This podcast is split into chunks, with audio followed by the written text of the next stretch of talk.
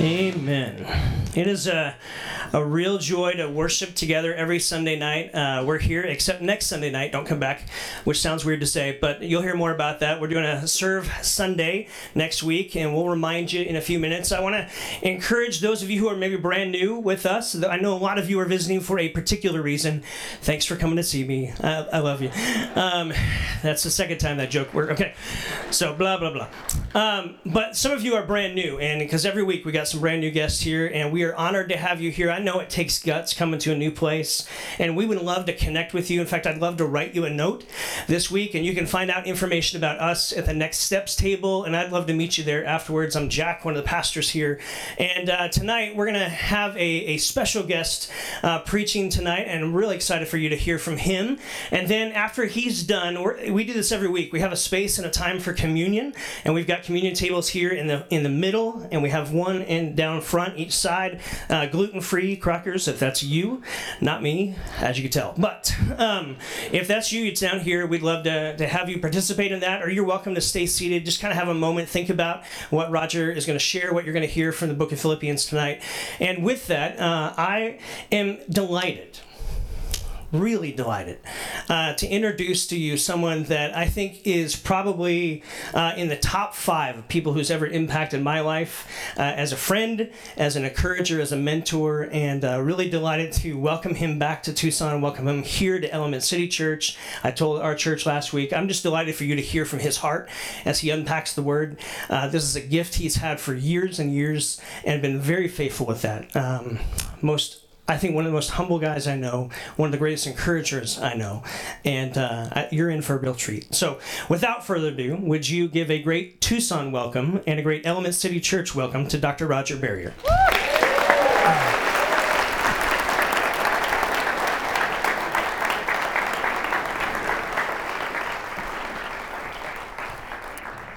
Jack, thank you.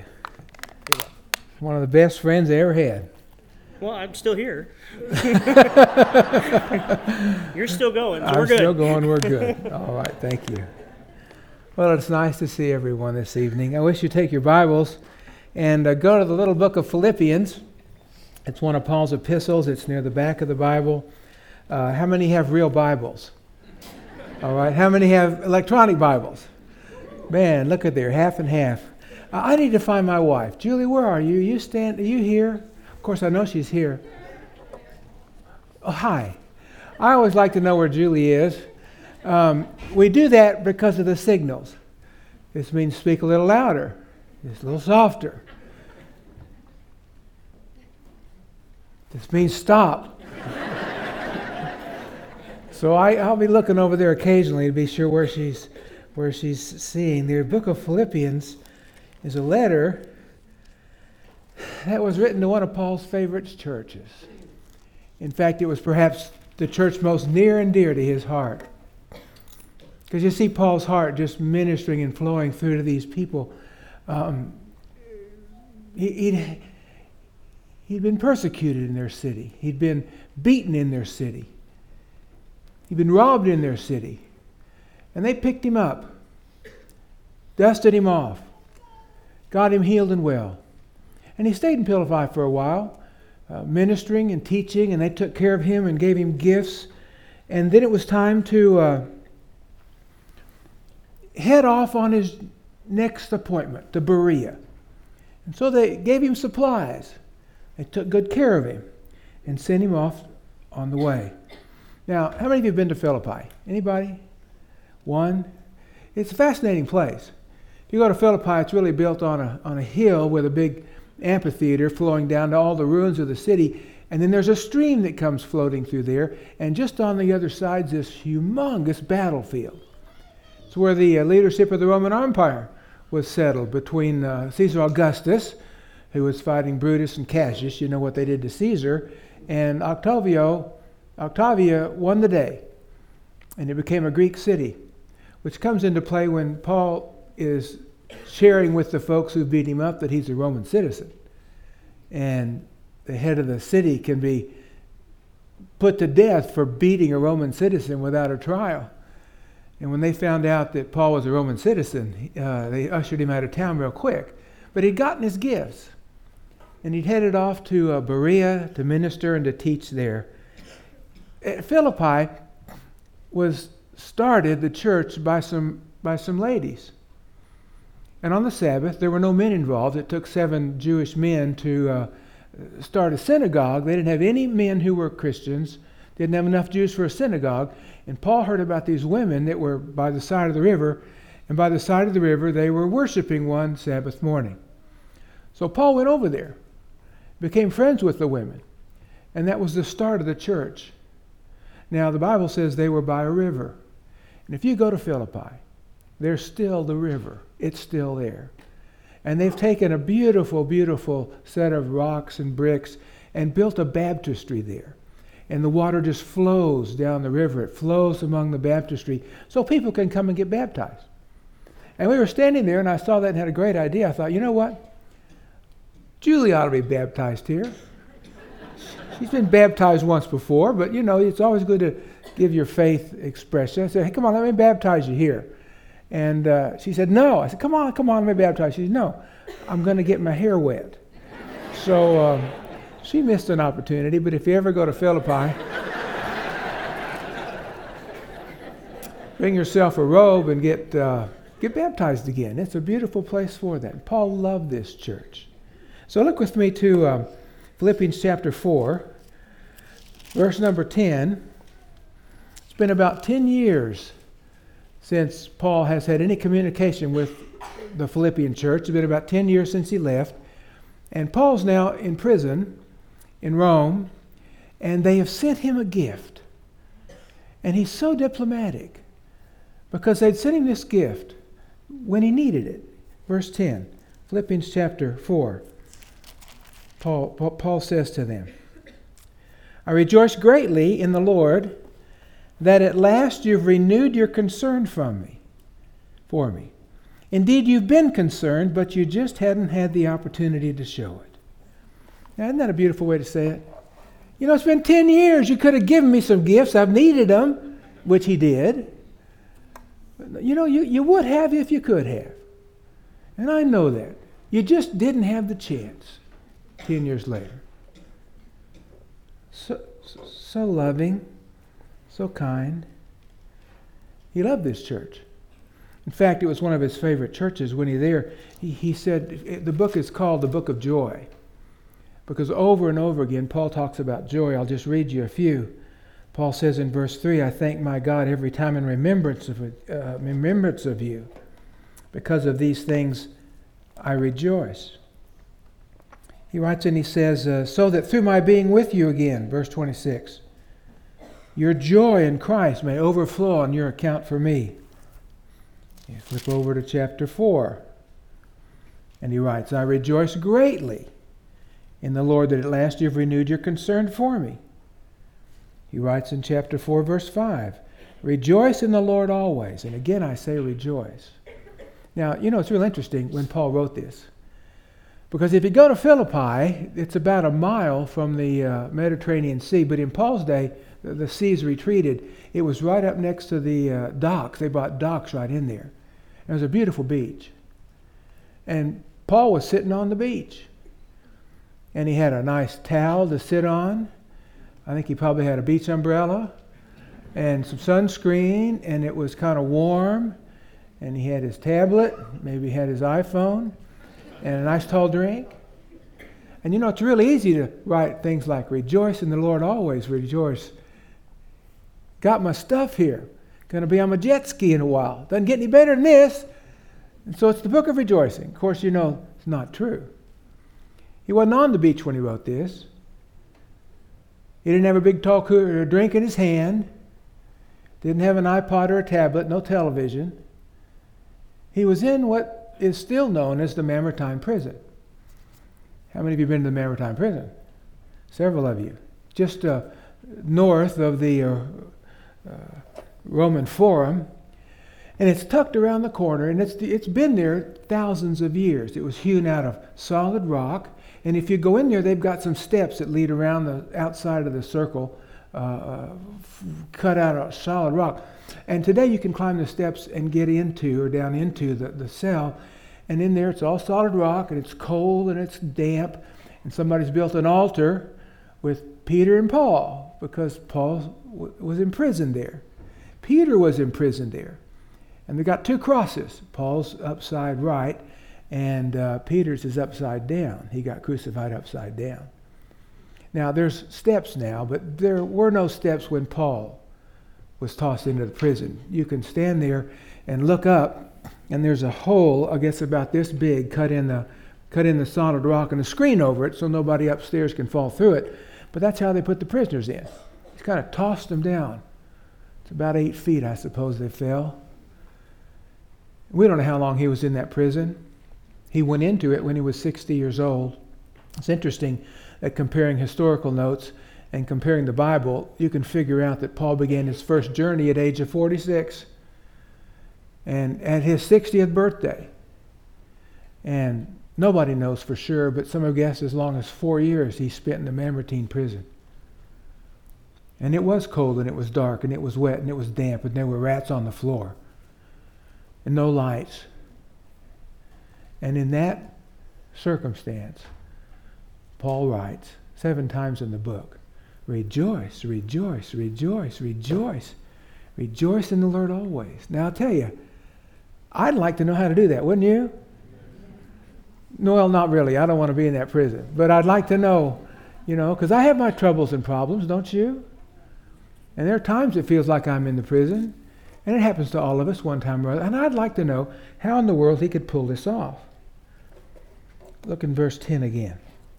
I rejoice greatly in the Lord that at last you've renewed your concern for me. Indeed, you've been concerned, you just didn't have the chance to show it to me. But I'm not saying this because I need anything from you, for I've learned to be content whatever the circumstance. Now, wouldn't that be nice?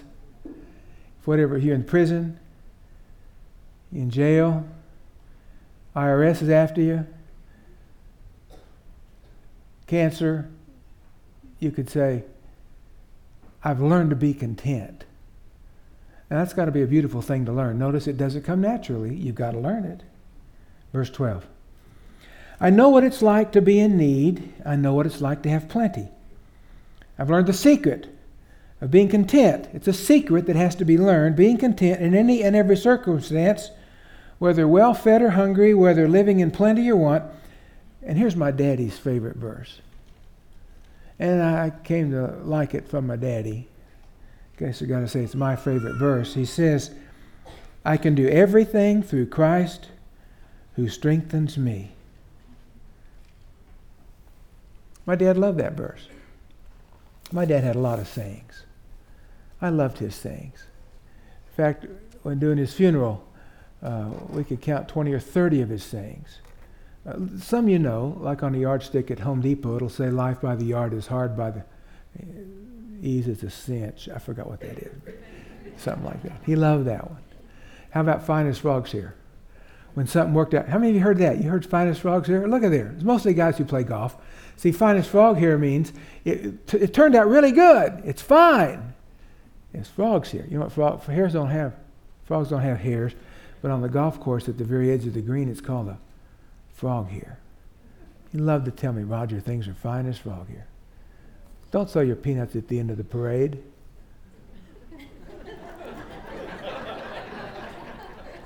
Squeaking wheel gets the grease. Listen to this one.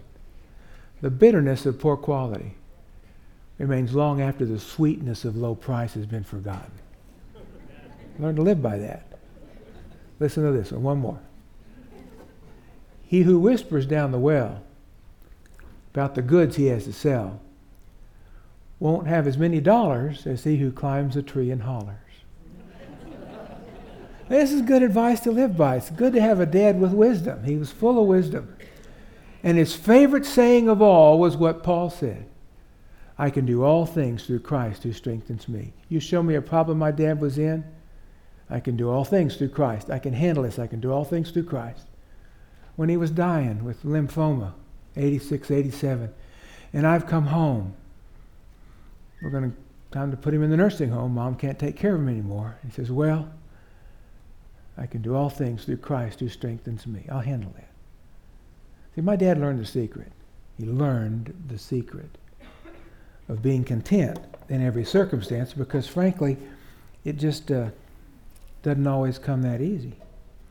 Now, something about that bothers me. Does it bother you? Verse 13. I can do all things through Christ who strengthens me. Uh, but he was in prison, and he can do all things through Christ who strengthens him, but he couldn't get out of jail. We know he was chained to Roman soldiers. And he said, You know, it's really exciting. I'm changing this soldier and I'm telling him the gospel for 12 hours a day. He's probably hardly wait to get away from me. So I'm sick of hearing the gospel. He says, But these people will come Christ. All of Caesar's, Caesar's household knows about Jesus Christ because I've been in prison. There's a purpose for Paul being in prison. But you know, this bothers me. Because he says, I can do all things through Christ who strengthens me, but he couldn't get out of those chains. I know that in Romans chapter 2, Paul, Paul prayed that all Israel could be saved. But I know he didn't get all Israel saved because when Paul died, most of the Jews weren't Christians. And this bothered me. God gave him a thorn. We'll mention more of that in a moment. Put a thorn in his flesh, keep him from being proud. And we know that he prayed three times for God to remove the thorn. And he could do all things through Christ who strengthened him, but he couldn't get out of that thorn. And I guess it began to dawn on me that maybe Paul has something else in mind. Look at verse 10. I rejoice now again that God has uh, renewed your care for me. Verse 11. I'm not saying this because I'm in need. I'm saying this because I've learned to be content in every circumstance. You know, my favorite definition of contentment is a small kitten following a leaky cow. Boy, that's a beautiful picture, isn't it? And that sounds content to me, but there's got to there's got to be more than that somehow, you know. That's that's sweet, but it's not quite there. In Carmel, California, one of the uh, uh, really famous artists was asked to paint a picture of contentment. And so he painted a beautiful seascape. There's beautiful seascapes around Carmel in California, near Monterey. And he painted this lovely seascape. And it was so peaceful. It looked so kind. See those waves rolling in? You don't get more peaceful than this. But the uh, one who commissioned the painting said, You know, this isn't quite what I had in mind. Can you do better? So he decided he'd do a little differently. If you go to 17 Mile uh, Loop in Carmel, you see all those jagged trees that are all facing this way because the wind always blows this way. And so the, no, there's not a straight tree over there. They're all bent like this. And he'd taken one of those famous trees and he'd bent it over in his picture. And it was a terrible storm. The wind was blowing, the rain was falling, and there was a bird's nest in the tree and mama bird sitting in the nest on two little baby birds. And the one who commissioned the painting said, now that's what I, that's kind of what I had in mind. It's one thing to sit by the seaside. I mean, anybody can do that. It's quite another thing to be content when the storms are coming strong. I don't guess I want the beach and the sunset and the sunscreen. I guess I really do. But I'd rather be like that little robin, wouldn't you? When all hell breaks loose, I'm content. I've learned the secret. Look at verse 12. Oops. He writes in verse 12 Because I know what it's like to be in need, I know what it is to have plenty. I've learned the secret of being content in any and every circumstance because whether well fed or hungry, whether living in plenty or want, now what's he just said? I know what it's like to live with a lot, I know what it's like to live with a little. It's not hard to be content with a little. It's really tough to be content with a lot. Remember, Julie and I, we have been fortunate to be a lot of places around the world and teach and so forth. And you know, the most contented picture I can ever remember seeing was a favela, which is a, um, a slum. You know, it's interesting when you go overseas, the front of every street is a tourist trap and some kind of very famous tourist. But if you go back two or three streets in every city of the world, big city, then you get to the real life back there. It's where the slums are. And Julie and I were ministering in a church which was in the slum. Okay, it reminds me of a story. When I was younger, I don't think I would do this, but I got a story. Would you like to hear a story real quick? It's about about what happened in there. So we go to this church in Brazil, and they told us, now there's one sign you don't ever do. You don't ever do the OK sign. You know the OK sign? Well, that's a really bad sign in Brazil. So they told us a hundred times. You know, Americans do this a lot. Don't do this. So we were in this church in the slum, and the youth choir didn't know they had a youth choir. This youth choir got up and sang. It was just like heaven. And when they finished, they were filing out to get their seats. And I went, Boy, that was great. That was great. Really well done. Well, I gave them the double okay. And uh, silence, total silence. And the whole church just broke out laughing. Oh, thank God that was close. Okay, but right outside the door, kids were playing soccer with a tin can. You ever watch kids play soccer with a tin can? See, see, you see kids playing tin can. They were laughing, they were joking, having the best time, and I thought, now there's a picture of contentment because I compared that to the American child, where two brothers are fighting over the same soccer ball, you know. And you'll see a bunch of kids they're fighting over stuff. In the favela, they had a can.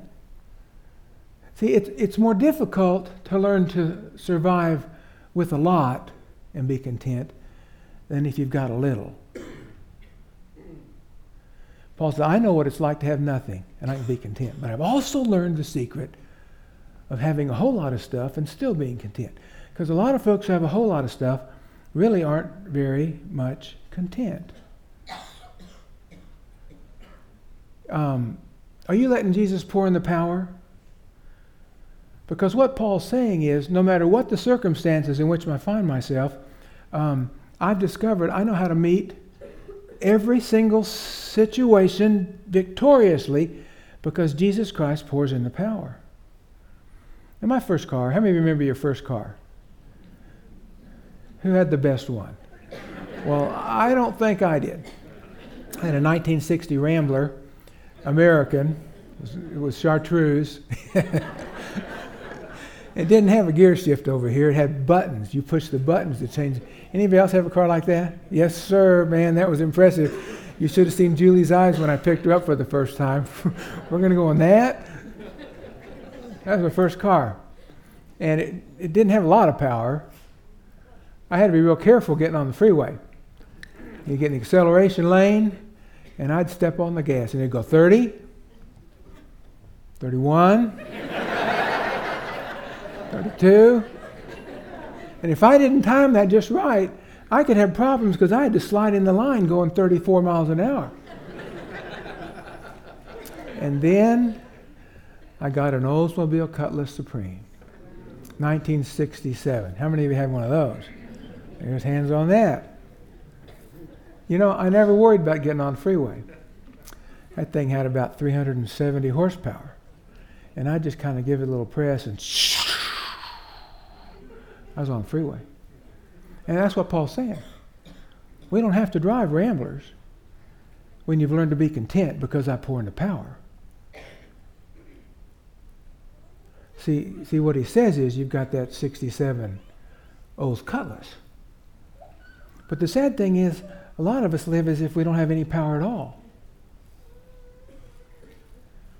So you've got to ask the question Are you content? Does Jesus pour in the power?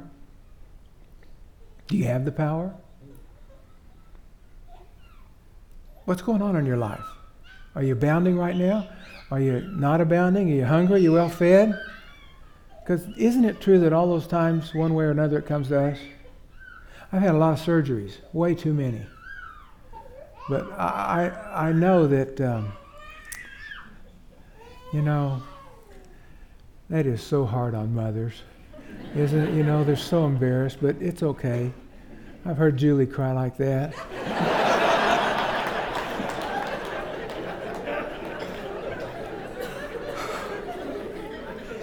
it was hard on me, but we got through it.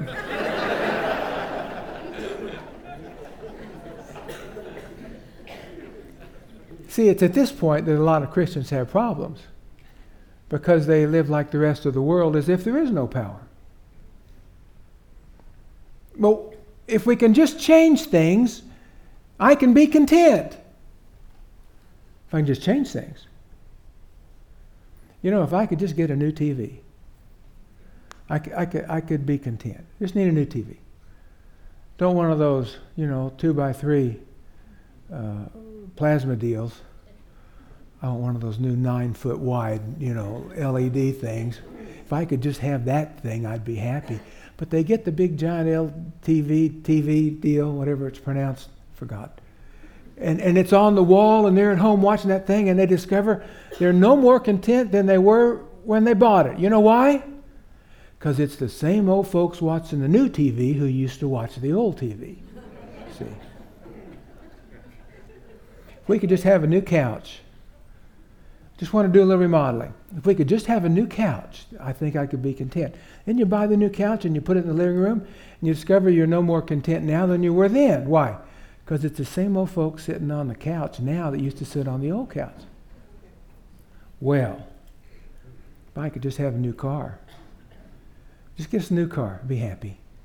So, so the folks get the new car, and they're not happy because it's the same old folks driving the new car used to drive the old car. If we could just get a new house, we need a new neighborhood. You know, we've gone up in the world, we've got more salaries. Uh, if we just get a newer house, we'd be content. But if you notice, they're not content because it's the same old folks living in the new house used to live in the old house. Have you learned the secret? So you don't have to have the new nine foot TV, so you don't have to have a new car. Have you learned the secret, or are you still out there trying to live like the rest of the world who has no power?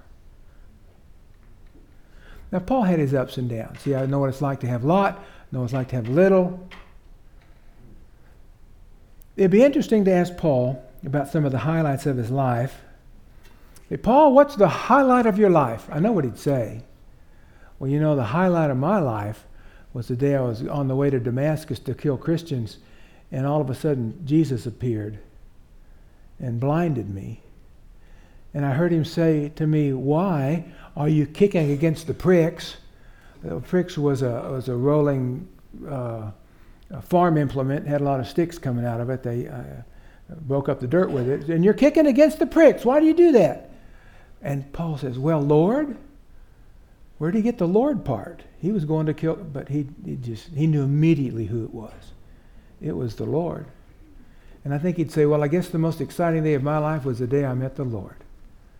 And I had a vision, and, and I, I saw him, and my whole life changed forever. What do you think he ate? Paul, what else was a highlight in your life? I think he might say something like, Well, you know, the day that, that I was coming to the church at Ephesus and I was transferring leadership, I've been there two years, and I'm transferring leadership to the elders because we all know I've been here twice, I'll never be back this way again. And so they go out in the boat halfway across the, the, the river there, and they're weeping and they're crying as Paul handed over the keys to the church. Paul says, You know, when you continue your ministry through people, sometimes it just doesn't get any better than that. And that was a special day in my life, I bet he said. He founded scores of churches. I'll list just a few Antioch, Lystra, Derbe, Troy, Ephesus, Philippi, Thessaloniki, Berea, Corinth. Just a few. You know, I planted a lot of churches. That's pretty good. I think he rejoiced in that. What else? I always wanted to preach on Mars Hill in Rome because it's the intellectual center of the world. And I wanted to debate with those guys. I wanted to be with those guys. And finally, I got to speak at Mars Hill. One of the, but now, wait a minute. Could that top this one? There came a time when the Lord came to me and He took me right up into heaven. And I saw unspeakable things in what heaven was like and what went on there. So, well, Paul, what'd you see? Well, it was unspeakable. He can't tell us what he saw. Uh, that happened to him three different times. The Lord called him up to heaven. That, that was pretty special. How about the downs? Well, take your Bibles. Uh, I want to summarize for you because he did some of the downs. Uh, leave your fingers there in Philippians. Turn over to the book of Second Corinthians. Second Corinthians, chapter 11, verse 23. He's been criticized by some of the elders at uh, Corinth. He says, Look, let me tell you, they're nothing. I'm going to boast. I'm only doing this because you need to know that they're the nothings and I'm the ones who's the really apostle for Christ. He says, Here's my qualifications I've worked much harder, been in prison more frequently, been flogged more severely. You know what the flogging was. Uh, you, you, probably saw that Jesus film when they portrayed it just so graphically. When see they'd take a set of leather strips and they'd tie pieces of rock and bone on the end, and with four or five of those strips and bones on the end, they'd take a prisoner and tie him to a pole and just whip that across his back 39 times. Why not 40? Well, the law said you could do 40, but just in case they miscounted, they did 39. multiple times. Been flogged more severely than those guys, been exposed to death again and again. Five times I received from the Jews 40 lashes minus one. Five times. Anybody ever see the movie Glory? there you go. It was a Civil War story about a, an African American troop, and uh, one of the guys was put under the flogging. And it was just horrendous to see the pain and the ripped flesh. Paul says, I got that from the Jews five times. Three times I was beaten with rods. You know what that was? The Romans used to take two sawhorses, so to speak. They put one here, one here, and they'd stretch the prisoner between the two sawhorses and tie their feet and their arms down. Then they'd take these metal rods and they'd step back and they'd just hit him in the middle of the back as hard as they could hit. Says three times the Romans did me like this. That's why a lot of folks, well, I'll get to that in a minute. It was a horrible pounding, could break the back, ruin vertebra, nerves. It's one of the Romans' favorites. Once I was stoned. you know what stone we're talking about here.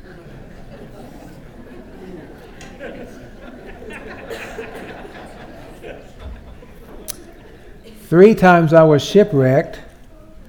I spent a night and a day in the open sea. I've been constantly on the move. I've been in danger from rivers, in danger from bandits, in danger from my own countrymen, in danger from the Gentiles, in danger in the city, in danger in the country, in danger at sea, and in danger from false brothers. I've labored and toiled. I've often gone without sleep. I've known hunger and thirst. I've often gone without food. I've been cold and naked. And besides everything else, I face all the pressures of having to take care of all the churches.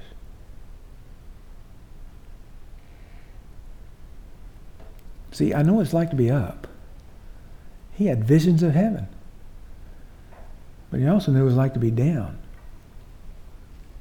In fact, if you'll turn one more page to uh, chapter 12, 2 Corinthians 12, verse 7. To keep me from becoming conceited because of the surpassingly great revelations. What the time's caught up into heaven. You know, if you get caught to heaven, you could get really proud that God chose you to do this. So to keep me from being proud, see, God gave me a thorn in the flesh, a messenger of Satan. Now that's interesting. Satan is directed by God, or God gave Satan to stick a thorn into Paul to torment me. Thorn's an interesting word. It's a word, it's a boxing word, which can mean uh, to split somebody's lip. It, it's the word for a stake, like a tent peg that you stick into somebody's body and pound it in. You're sticking in there with a stake. There was given me this thorn, this twisting stake in my flesh, which was a messenger from Satan to torment me. Three times I pleaded with the Lord to take it away, But he said to me, and you want to underline this because the word grace here is going to be real significant in a moment. My grace is sufficient for you, for my power is made perfect in weakness. I, I went too fast. My grace is sufficient for you, for my power is made perfect in weakness. I'll all the more boast about my weaknesses, so that Christ's power may rest in me. That is why, for Christ's sake, I delight in my weaknesses, in insults, in hardships, in persecutions, in difficulties. For when I am weak, then I am strong. What in the world does that mean? See, it's one thing when a Christian has cancer, troubles, loss, and responds like the rest of the world. You know, Christians do that. But it's another thing when you see a Christian going through exactly the same problems and tough difficulties, and Jesus just pours in the power.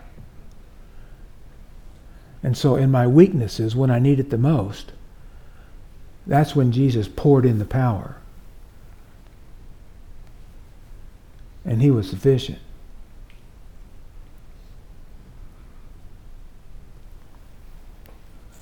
Grace. A lot of folks want to know what the thorn was. There are four main guesses as to what his thorn was. I think one of them's probably the one, but uh, nobody really knows. Why does nobody? Why didn't he ever tell anybody what his thorn was? Because then we might say something. Well, I never got beaten like that, so I don't have this issue. No. No matter what your issue, could be your thorn. If Paul's got this problem, you've got this one, the other. But in the weakness, he can pour in the power. Um, first choice, a lot of folks think he was just flat out ugly. In fact, uh, there are descriptions of St. Paul from the first and second century. I wish I'd brought a picture of Paul as reconstructed by a forensic artist with skulls of that generation. Long story short, the, an apocryphal writing describes Paul as a man with big bushy eyebrows that met in the middle, had uh, the ugliest faces of all times, who walked stooped over like this. Why? Because they beat the tar out of his rods with rods, that's why. And the bent over poor guy is so ugly. So a lot of folks, his thorn just, he's ugly. Uh, others think he had malaria. In fact, in Galatians chapter 1, he says, You know, was really nice when I came to you. You didn't spit at me. What do you mean, spit at me? Well, in the ancient world, people with epilepsy were thought to have demons, and you'd spit at people when they had epileptic seizures to keep the demons away. But Paul probably had epilepsy, malaria. Probably got that in Pamphylia on his first journey. You know, malaria is a horrible thing to have, and it could have been Paul had recurring malaria which was a terrible problem for him. You lose control of your bowels completely. You have chills and fevers that just relentlessly never go away in some ways for someone who's been struck down with malaria. Probably had eye trouble. Probably, and I've always guessed that one of those whipped uh, cat of nine tails caught his eyeball and just pulled it out. Why? Because he says to the Galatians, you know, if you would have, you could have, if you would have, you guys would have pulled out your eyeball and given it to me. He's about to be sent to Rome, and the Sanhedrin has brought him before Felix. And the high priest is sitting there, and Paul walks over and starts talking to the high priest. And one of the soldiers slashed Paul. Don't you know who you're talking to? And Paul said, No, I didn't realize he was a high priest. Why? Probably couldn't see him. He got hit for that one. So we don't know what his thorn was. I think it's a pretty good guess he had eye trouble. Now, sometimes God will remove the thorn. And sometimes God will leave the thorn in to transform us. A thorn stuck in can transform. Julie and I were in Istanbul, and uh, she was teaching some worship things. And after she finished one evening, uh, this young man, I say young, he's probably in his 40s. Yeah, that was young. He was about in his 40s. And um, he says, Can we have a prayer meeting for me? I need a healing. And so, uh, being one of the speakers, I kind of had to go to the prayer meeting. But I enjoyed going to healing services, so I went to the healing service. There were about 12 of us, and we're all praying for this guy. And what's the problem? Well, he has what's called rep, rep, restless leg syndrome. How many have had that? Isn't it awful? I took a medicine one time that re- there was a result of that stuff, and you, you can't lay down. You just got to get up and walk around the house at 2 in the morning because you just, it's an awful. I thought it used to be you just shook your foot, but it's, it's, it's more awful than, that. This guy said, I got restless leg syndrome. And would you please pray for God to take this away and give me healing, he said. And somebody asked, Well, how long have you had it? He said, 12 years. I thought, you know, he's been praying for a healing for 12 years, huh? So we all started praying for this guy with the restless leg syndrome. And um, about halfway through, I'd had enough. Now, I'm going to say this real gently. I don't mean this to be mean. I had enough. And I kind of slowed down the prayer meeting. I said, you know, I really feel led to say something. You know, if God hadn't healed you in 12 years, you think maybe He's got something else in store for you? I mean, Paul prayed three times, and God said, That's enough. No, no. And if God hadn't prayed for you in 12 years with a healing, you think, what do you think? Why do you think you're going to get one now? Maybe He's got something else in store. Well, the other 11 people in the prayer group thought I was crazy for breaking up the prayer meeting. But when it was officially over, he and I sat down. And he describes his symptoms. He's had restless leg for 12 years. It's a horrible thing to struggle with. And we talked about how probably he didn't have enough dopamine. Because you take some more dopamine, that'll stop your restless leg. I said, you know, how to go to the doctor because the Bible talks about healing oils, which is medicine. And, and I'm really recommending you go to the doctor and get some medicine for this. Probably clear you all up. Because there's no sense you suffering for 12 years with this. But it may be that the medicines don't work because God wants you to have this. See, there are times when He leaves the stake in for the purpose of what? Transforming us to be special. Now, there are two words that come into play purpose and grace.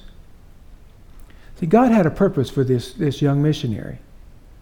And I said to him, You know, it's a shame. It hurts. But you are defined by this problem now. When anybody thinks of you, they think of your problem. And you're allowing it to define who you are. You see, when people think of us, we want them to think about Jesus, don't we? Not his restless leg. I said, you know, maybe God's got something else for you maybe he's leaving this in for a reason. See, that's Romans 8:28. All things good work together for those who love God. We say to the person with cancer in the bed, it's going to be fine because all things work together. They love God, and then they die. I say, well, maybe he's got something else in mind. Yeah, all things work together, verse 29, for the good purpose of growing us to look just like Jesus. The part of learning to be content is to realize in the midst of hell on earth that God has a purpose for your life. And sometimes that purpose is right in front of what we're going through. And we're all ticked off and upset when God wants to say, hey, would you settle down? I've got you just where you want. Because I'm going to use this thorn to mature you to look just like Jesus. That's what I'm doing here. Don't miss this. That's what Peter writes in 1 Peter chapter 1. Don't be surprised at the suffering you guys are going through, don't you know that the suffering is for the purpose of, remember Jesus? Hebrews chapter 5 talks about um, uh, he, he, he was the son of suffering and he learned obedience from what he suffered because he knew God's plan and that plan was carried out through suffering. And if he'd not followed through with the purpose, he'd miss the whole thing of what God had in store. And some of us are missing totally what God has in store because when the pressure comes on, we forget he's got a purpose. Now, God's got a purpose for you. What's his purpose? To make you look like Jesus. And for some of us, that takes a lot of work. Okay? I'm going to say this and I'm going to draw a couple of things together. One of my favorite little ditties. It's not one of Julie's, but that's okay. She's got some little ditties that maybe aren't my favorite, but I like this one. I walked a mile with pleasure. She chatted all the way, but left me none the wiser for all she had to say. I walked a mile with sorrow, and ne'er a word said she, but all the things I learned that day when sorrow walked with me. Isn't that true? See, the truth is, it's the tough times that really teach us. Purpose. You got to get the purpose down. Don't forget this. If you're going to be content, you can be content because you know God's got a purpose. And if you can't figure that out, you'll never be content. You'll fight against the pricks. Purpose. And the second word is grace. You see that verse I double read? For my grace is sufficient for you.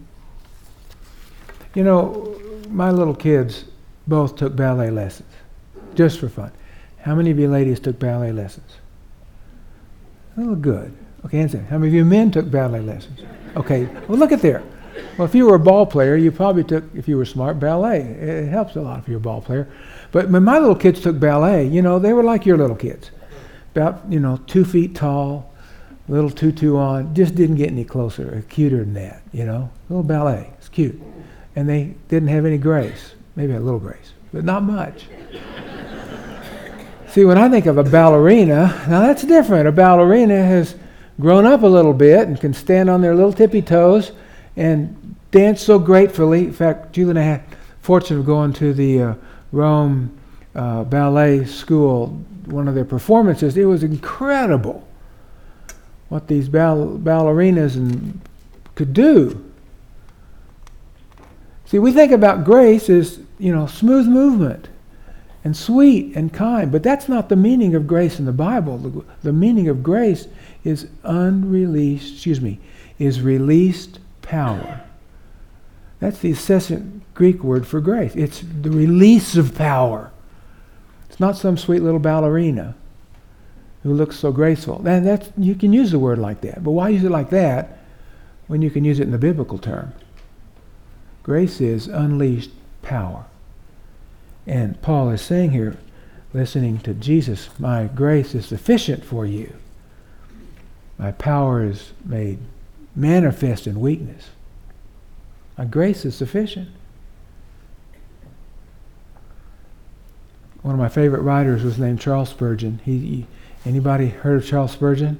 Oh, look at all those hands. He was a tremendous pastor, died at 56, way too early, lived in the middle of the 1800s. He wrote thousands of sermons, which are all over the world.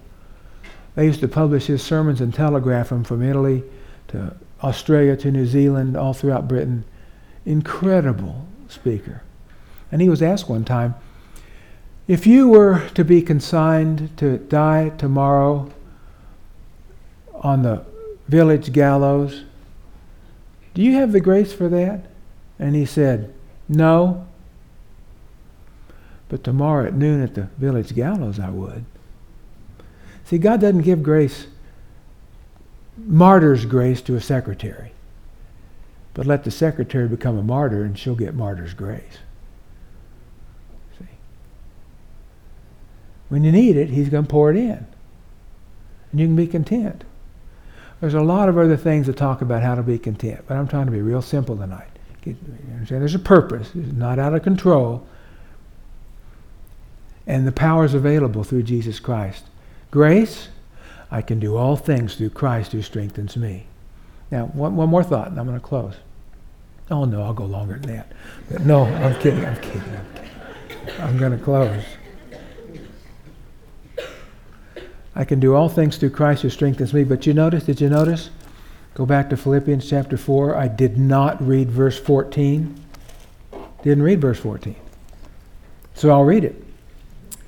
I can do all things through Christ who strengthens me, yet it was good of you to share with me in my troubles, as in the early days when you gave me gifts. Now, what is this? Look, you see, it's, it's, it's really important that we realize that experiencing the, the pouring in power of Jesus Christ is just half the story. See, he's pouring in the power, but he also had what? People and friends. Half the story is just having the people around us who can help pour in the power so we can be victorious because it's really tough to go through hard times alone. Isn't that true?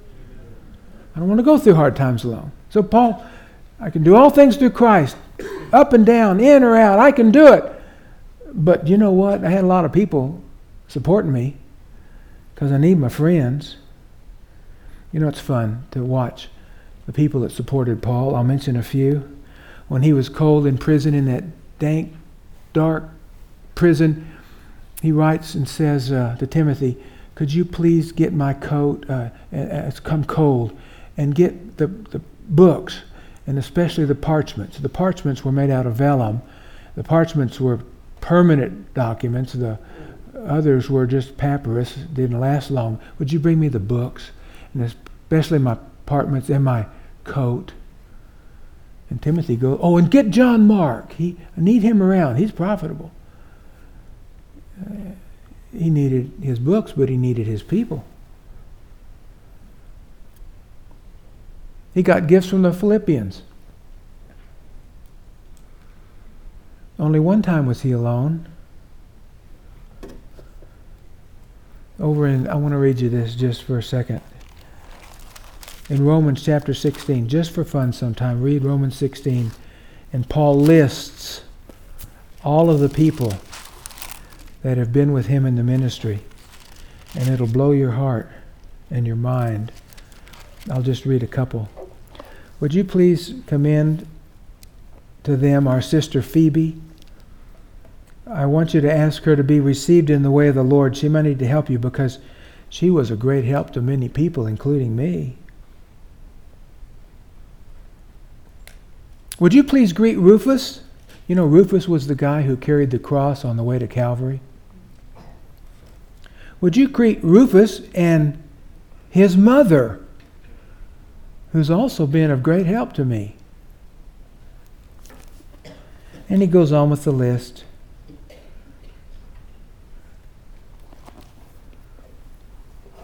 But one day he was in Athens and he was all alone. He didn't have to be. He'd gone that day to Mars Hill and he'd preached with the philosophers. And of course, you know the story. There were statues of all these different gods around the room. And Paul uses his beginning around the room, it was outdoors, on top of this uh, hill. You can still go. How many have been to Mars Hill and climbed up the side of it? Several of you. It's inspiring. On the wall, they've got a, wall, a big, big braised, brazen uh, record of his speech chipped out of bronze, and you can read the speech when he said, I see you've got all these gods. You've even got a God to the unknown God. In case you missed one. Well, I'm here to tell you about the, the unknown God. And he starts talking about Jesus, and he starts talking about the resurrection. Now, he's talking about the fact that one day Jesus Christ will resurrect us, but in Greek, the word resurrection is feminine. And Paul's going to run about the resurrection and about Jesus, and Jesus is masculine.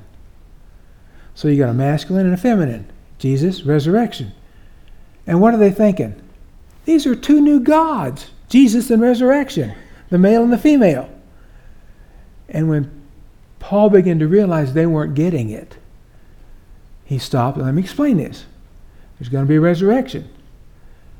Jesus is going to pull it off. And they started laughing at him. Funniest thing they'd ever heard. And they laughed him off the hill.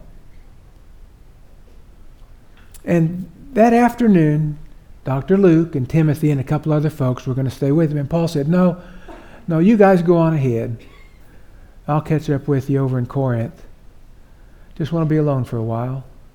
And you read the story in Acts, he got so depressed. He was so depressed, so embarrassed that he's contemplating suicide. That's how depressed he was. Why? He tried to do it alone. And that's, that's what Paul's saying here. Man, when the troubles come, Jesus pours in the power. I got a purpose for my life. And you know what? I need some people. I just need some people. Because with Jesus Christ and with people, I can be victorious in every circumstance. So my dad's 87. And I go home from Tucson. Oh, no, no, we lived here 40 years. Now I'm in Dallas. Went, no, I guess I was in Tucson, sorry. And I went, flew home to Dallas. And time to tell my dad, gonna have to send you to the nursing home. And um, we talked about it a while and decided to wait just a while. Well, I, I took my dad to the doctor. He'd been on an experimental drug. And um, we went to the doctor's office. My dad asks him, my dad's in a wheelchair. Dad asks him, Well, is it working? And the doctor said, No, Roger. His name's Roger. I'm sorry, the experimental drugs aren't working. And my dad looked at him and says, Well, okay, but what are we going to try now? And the doctor said, Roger, I'm sorry. There's nothing more to try. And my dad was real quiet for a long time. And then he said, uh,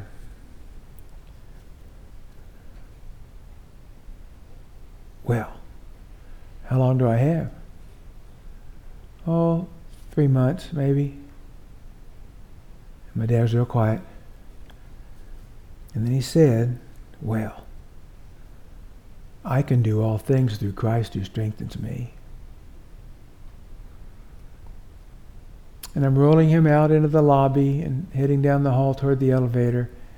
And I hear him say several times, very quietly under his breath, Well, I can do all things through Christ who strengthens me.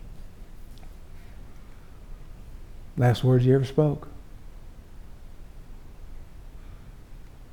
See, I know what it's like to be up. I know what it's like to be down. I know what it's like to have thorns sticking in me. I know what it's like to suffer. I, I know what it's like, guys. I know what it's like to have victorious highs. I, but, but I've learned this through the people around me and Jesus Christ pouring in the power. I can be victorious in any circumstance. Hey, hey, hey. So can we. We can do this. Let's pray together. Father, it's so sweet to talk with you. And it's such a pleasure to open up your word and to see what you've taught us there. See the lessons which transcend eternity. And we thank you for revealing these things to us in your word. Father, we thank you that when we need you the most, you pour in the power. Father, I know how you tell us in 2 Corinthians that we have the treasure in jars of clay. And I'm thank you the Holy Spirit lives in us. To show people that the surprising power lies with you and not with us. And so, Father, I pray you get a lot of glory out of our lives. I pray that in the midst of our weaknesses, Jesus Christ would pour in the power in such a way that we'd show the world that we're different. We have something they do not have. And Father, we thank you for every one of us on behalf of every single one of us in this room. That you're there, we're not alone, and you've made available the power we need for every circumstance. We thank you. May these next few moments of communion give us great peace and comfort in all that you've done for us. In Jesus' name, amen.